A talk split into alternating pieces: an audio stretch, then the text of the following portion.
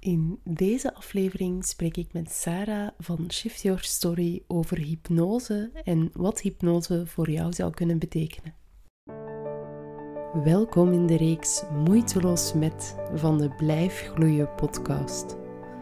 Ik ben Elise en in deze reeks ga ik in gesprek met andere experts over onder andere stress en moeiteloosheid.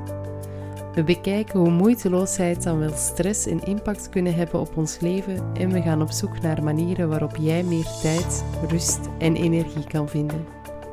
Vandaag ga ik in gesprek met Sarah van Shift Your Story. Welkom in een nieuwe aflevering uit de Moeiteloos Met-reeks. En vandaag praat ik met Sarah van Shift Your Story. Hey Sarah. Hey, Elise. Um, ja, Sarah, toen ik u vroeg, leek het nog alsof ik u ging voorstellen als Sarah van Organisara. Want jij bent ooit gestart als opruimcoach, maar ondertussen is dat niet zo. Is er een naamsverandering gekomen uh, naar Shift Your Story. En nu zijt je hypnose- en uh, reiki-therapeut. Ik neem aan dat de afgelopen maanden ook wel heel druk geweest zijn voor u dan. Ja. Met al die veranderingen. Dat klopt zeker, ja. Die verandering die zat er al wel veel langer in hoor. Dus ehm, ik ben inderdaad gestart als opruimcoach en toen ben ik meer levensstijl gaan coachen. Toen ben ik zo nog wat andere weggetjes ingeslagen eigenlijk. En ehm, ik ben eigenlijk gewoon altijd op zoek geweest naar de manier om, uh, ja, kort gezegd, eigenlijk gewoon u gelukkiger te maken in uw dagelijkse leven. En dat kon niet onder die noemer van opruimcoach. Dus ik heb nu eigenlijk een combinatie van verschillende dingen, omdat gewoon één methode niet bij iedereen helpt natuurlijk. En dat gaat nog niet stilstaan, daar weet ik nu al zeker. Er gaat nog uh, van alles in blijven gebeuren, want ik heb nog heel veel plannen. Oké, super. Nu, daarnaast zijt je ook nog mama van drie kindjes, als ik me niet vergis. Dat klopt, inderdaad. Ik heb een dochter van zeven en nog twee zoontjes, eentje van vier en eentje van drie momenteel. Oef, dat is... Ja, dat, het voordeel is, ze gaan al naar school. Ja, inderdaad. Het nadeel is, ze gaan al naar school en ze zijn niet meer echt klein, denk ik dan. Oh nee, ik vind dat heel fijn om ze zo te zien groeien en zo echt een mensje te zien worden, ja. Dat is waar. Maar dat maakt het natuurlijk ook niet minder druk, neem ik aan. Om, nee, nee, eh, nee. Het is hier altijd uh, een gezellige boel, maar ik wou zelf van kind af aan altijd graag een groot gezin. Ik vind dat heel fijn, die dynamiek dat hier thuis is. Dus uh, brengt ook zeker uitdaging met zich mee, dat ga ik niet ontkennen. Maar ik vind dat heel leuk om drie kinderen te hebben. Oh, fijn. Super. Nu, toen ik je vroeg naar een weetje over jezelf, dan kwam je meteen op een uniek talent uit namelijk het talent om rechtop te kunnen drijven. Ja. Ik vraag me dan af, hoe ontdekt je zo'n talent? En hoe ontdekt andere mensen kunnen dat precies niet? Nee, ja, ik heb altijd gezwommen. Van kleins af aan heb ik uh, wedstrijden gezwommen. En hmm. ehm, mijn watergevoel zal er waarschijnlijk wel voor iets tussen zitten, maar dan nog, ik ben precies de enige die dat, dat kan. Gewoon, ik kan rechtop in het water blijven hangen, ik hoef niks te doen en ik blijf toch met mijn hoofd en mijn schouders boven. Handig wel. Ja. Oké, dan uh, ja, ga ik beginnen met de vraag die je ook al zag aankomen. En dat mhm. is, wat gaat er moeiteloos voor u? Voor mij gaat het eigenlijk moeiteloos om voor mijzelf te zorgen. Hmm, dat is mooi. Ja, ik heb echt ontdekt door vroeger het eigenlijk al heel druk te hebben met dat zwemmen en nu ook gewoon met die kinderen, dat als je jezelf niet verzorgt, als je jezelf niet op die eerste plek zet, dat je gewoon in al de rest gaat falen. Dus dat is bij mij nu zo'n gewoonte geworden om eerst in te checken dat mijn eigen noden vervuld zijn. Ja. Dus dat is eigenlijk echt iets wat bij mij een, een automatisme is om eerst voor mezelf te zorgen. En dat wil niet zeggen dat ik eens niks opoffer voor mijn kinderen of zo, want dat noem ik ook voor mezelf zorgen. Hè?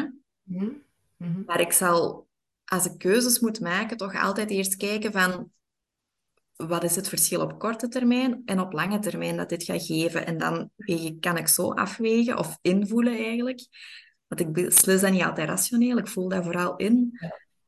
Ehm, om te kijken wat dat de beste keuze is voor mij en in het verlengde voor mijn gezin.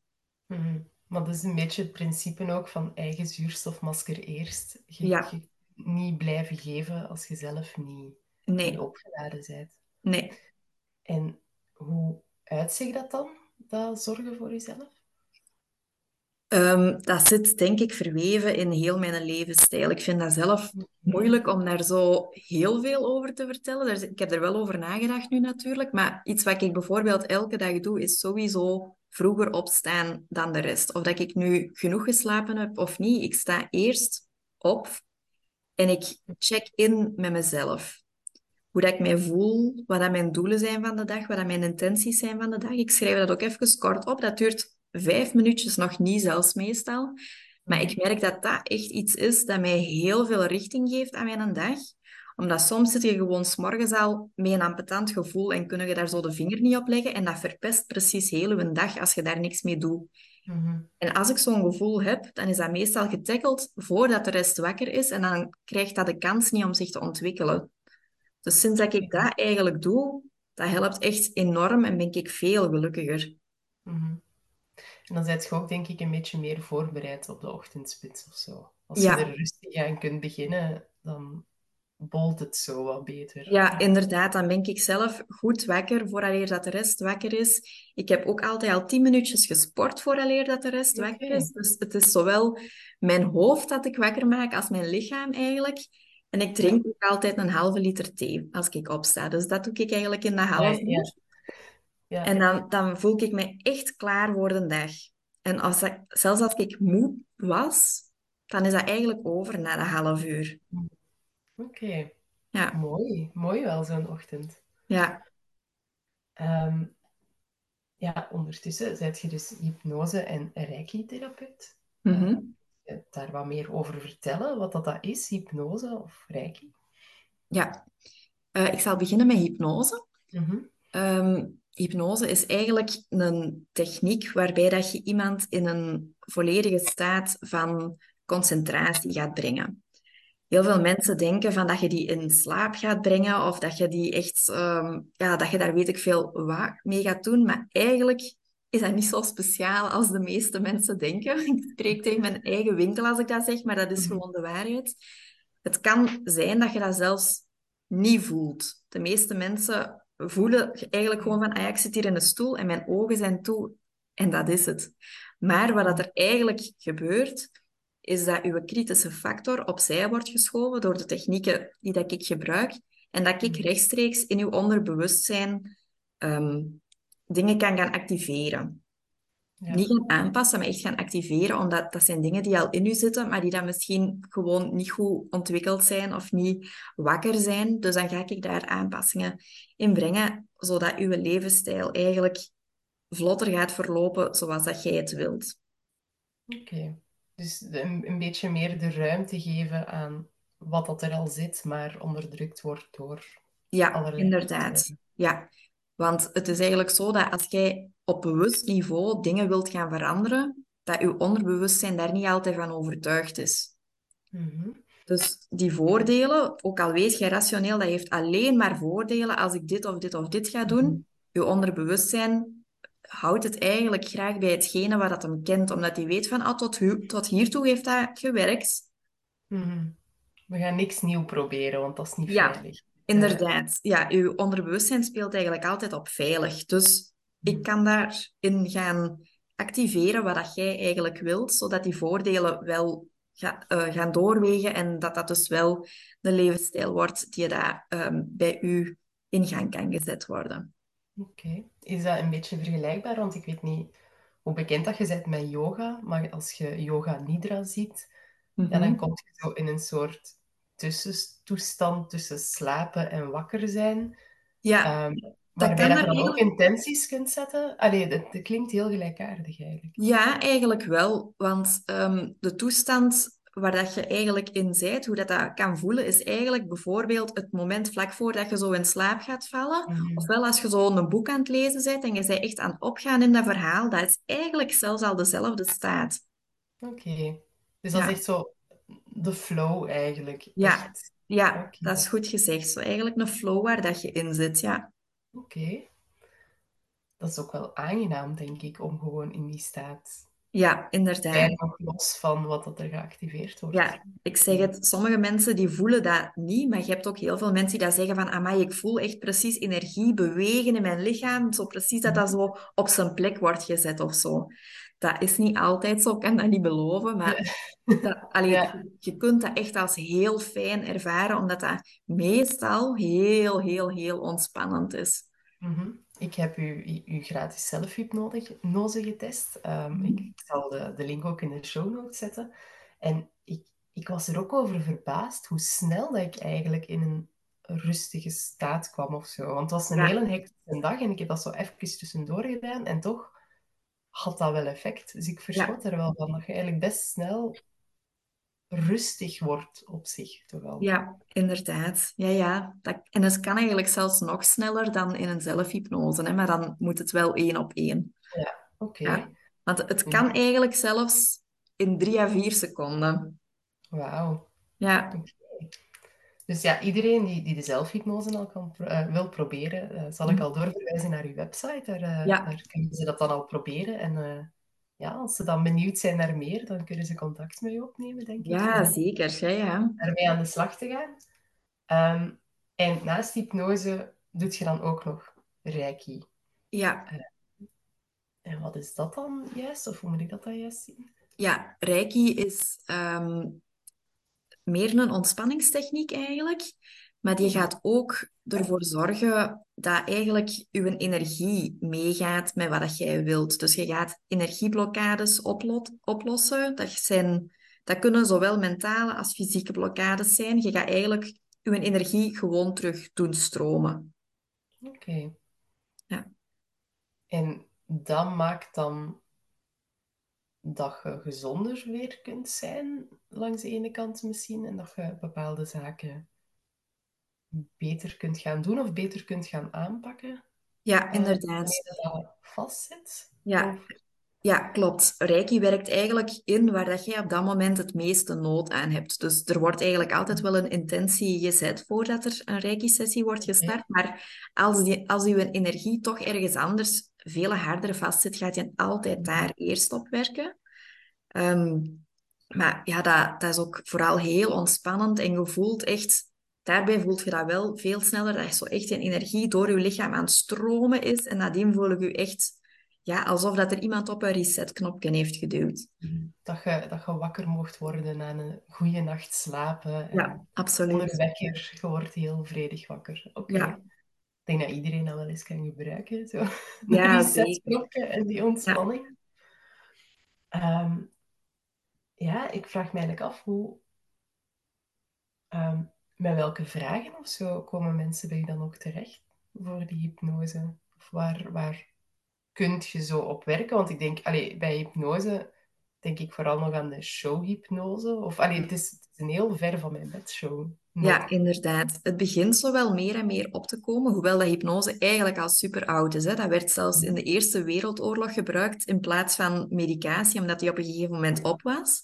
Maar we kennen dat eigenlijk inderdaad meer van showhypnose, van dat ze zo mensen doen geloven dat ze naakt staan of vastgeplakt ergens aan staan. En ik kan dat ook, dat zijn dezelfde technieken, maar Oké. ik doe therapeutische hypnose. Mhm. En ja, daar kun je eigenlijk ongelooflijk veel mee aanpakken. Ik eh, ben zelf eerder gericht op mensen die dat, eh, fysiek en mentaal eh, dingen willen aanpakken. Bijvoorbeeld, ehm, wat ik al heel regelmatig heb gedaan, is mensen die willen stoppen met roken. Dat is eigenlijk zo'n hele typische van mensen weten wel dat dat alleen maar voordelen heeft om te stoppen met roken. Maar je onderbewustzijn heeft zoiets van, ah nee, nee, nee, nee. Je bent een roker, dus je blijft een roker. Dus je kunt dat dan gaan uitzetten en dan zet je na die sessie onmiddellijk een niet-roker. Maar dat kan ook bijvoorbeeld zijn om ehm, de bijwerkingen van medicatie niet te laten doorkomen, alleen waar dat, allee, het medicijn voor bedoeld is. Ehm, mensen die dat, eh, bijvoorbeeld te veel blozen of zo, dat kunnen je ook gewoon gaan zetten van dat hoeft niet om te veel te blozen. Ehm, mensen die dat gezonder gezondere keuzes willen maken, zowel qua meer bewegen, gezonder eten, ehm, minder piekeren, beter Mhm. slapen, meer zelfvertrouwen, faalangst, eender wat eigenlijk, Ja. kunnen je bijna gaan aanpakken met hypnose. Ik zie vooral zo'n beetje de trend van bepaalde routines die dat je hebt. Een Ja, beetje een halt toeroepen. Eh, wat dat dan sneller gaat door hypnose. Dus niet met technieken van en we gaan nu zo lang een nieuwe routine of zo proberen, maar Nee. door hypnose kan er ergens een beetje een knop geswitcht worden. ja, inderdaad. Ehm, en dat heeft ook instant effect dan. Ja, bij bijvoorbeeld roken heeft dat inderdaad instant Ja. effect. Mensen die dat komen om te vermageren, die gaan natuurlijk niet 10 kilo lichter buiten. Hè? Nee, dat, zou, dat zou ik heel straf vinden. Dan, dan, dan denk ik ook wel echt dat het hocus pocus is, als je dat nu zou zeggen. Maar ja, je hebt soms mensen met die verwachtingen, maar dat, allee, dat kan dus absoluut niet, uiteraard. Maar wat, dat je, wat dat je bijvoorbeeld gaat hebben qua effect als je bij iemand, eh, iemand komt die dat wil vermageren, is dat ik veranderingen ga maken in het metabolisme. Dat ik Mhm. veranderingen ga maken in dat ze ehm, sneller ehm, verzadigd zijn, dat ze meer water gaan drinken, dat ze s'avonds meer zin hebben om eens een avondwandeling te gaan maken in plaats van met een zak chips voor een tv te gaan zitten. Dus dat gaat eigenlijk heel uw levensstijl gewoon een beetje aanpassen.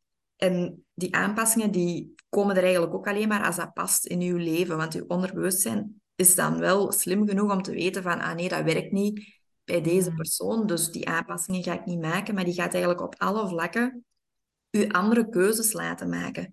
En heel vaak heb je dat in het begin nog niet door. Maar op den duur dan denk je, amai, zeg, nu ben ik eigenlijk al heel de week... ehm, ja, heb ik nog geen chips gegeten. Ik heb daar gewoon geen zin in gehad deze week. Mhm.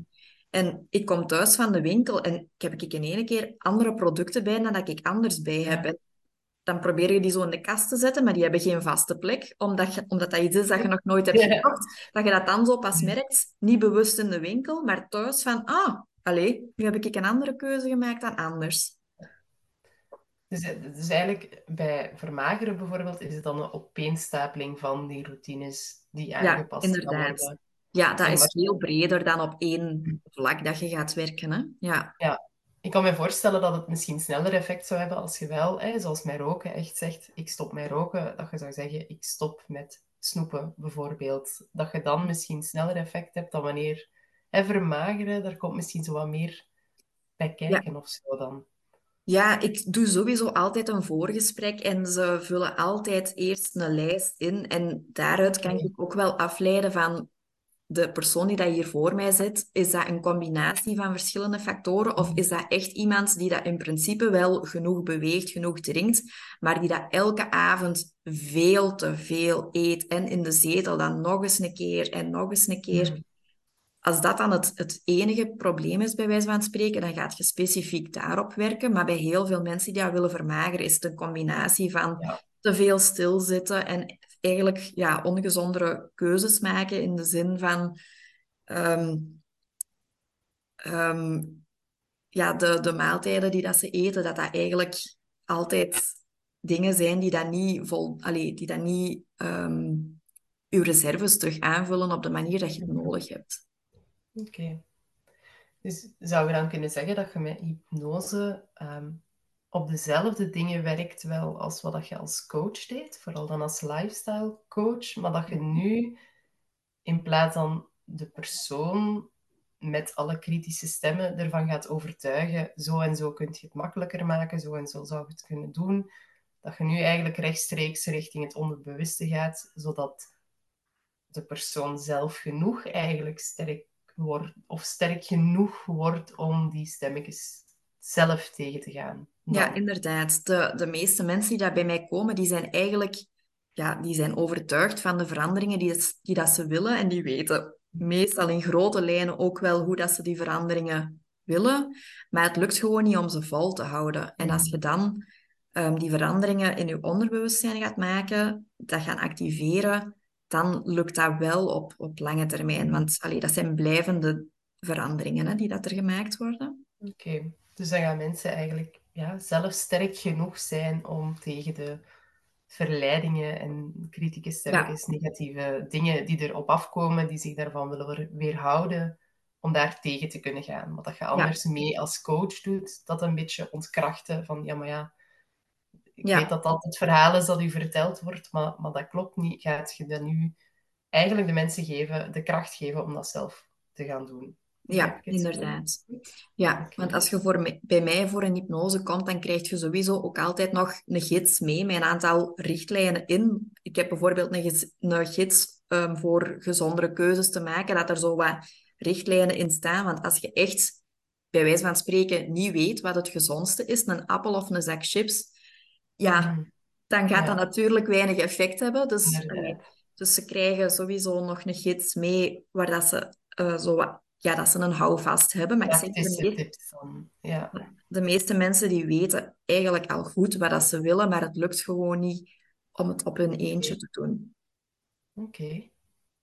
Interessant wel om, uh, om, om, te merken dat we eigenlijk ja, de knop om kunnen draaien puur door aan, aan onze mindset te werken uiteindelijk. Op, ja.